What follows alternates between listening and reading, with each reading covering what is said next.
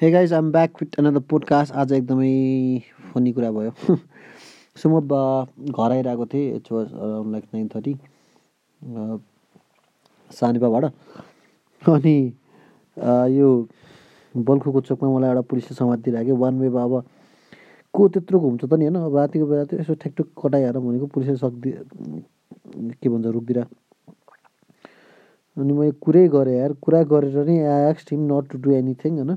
He gave my license back यताउता कुरा त के गर्नुहुन्छ यताउता भइदिएर अनि मैले त पुरा सर फोटोग्राफर हो कम्युनिटी सर्कल चाहिँ यताउता क्या कम्युनिटी सर्कलप्रति क्या इन्ट्रेस्टेड भइदिरहेको अनि यताउता यताउता भनेको त जे होस् छोडिदिएर यस्तो हाँसो लगाइदिरहेको के त so the thought for the day if you can communicate well you can almost get out of anything guys take care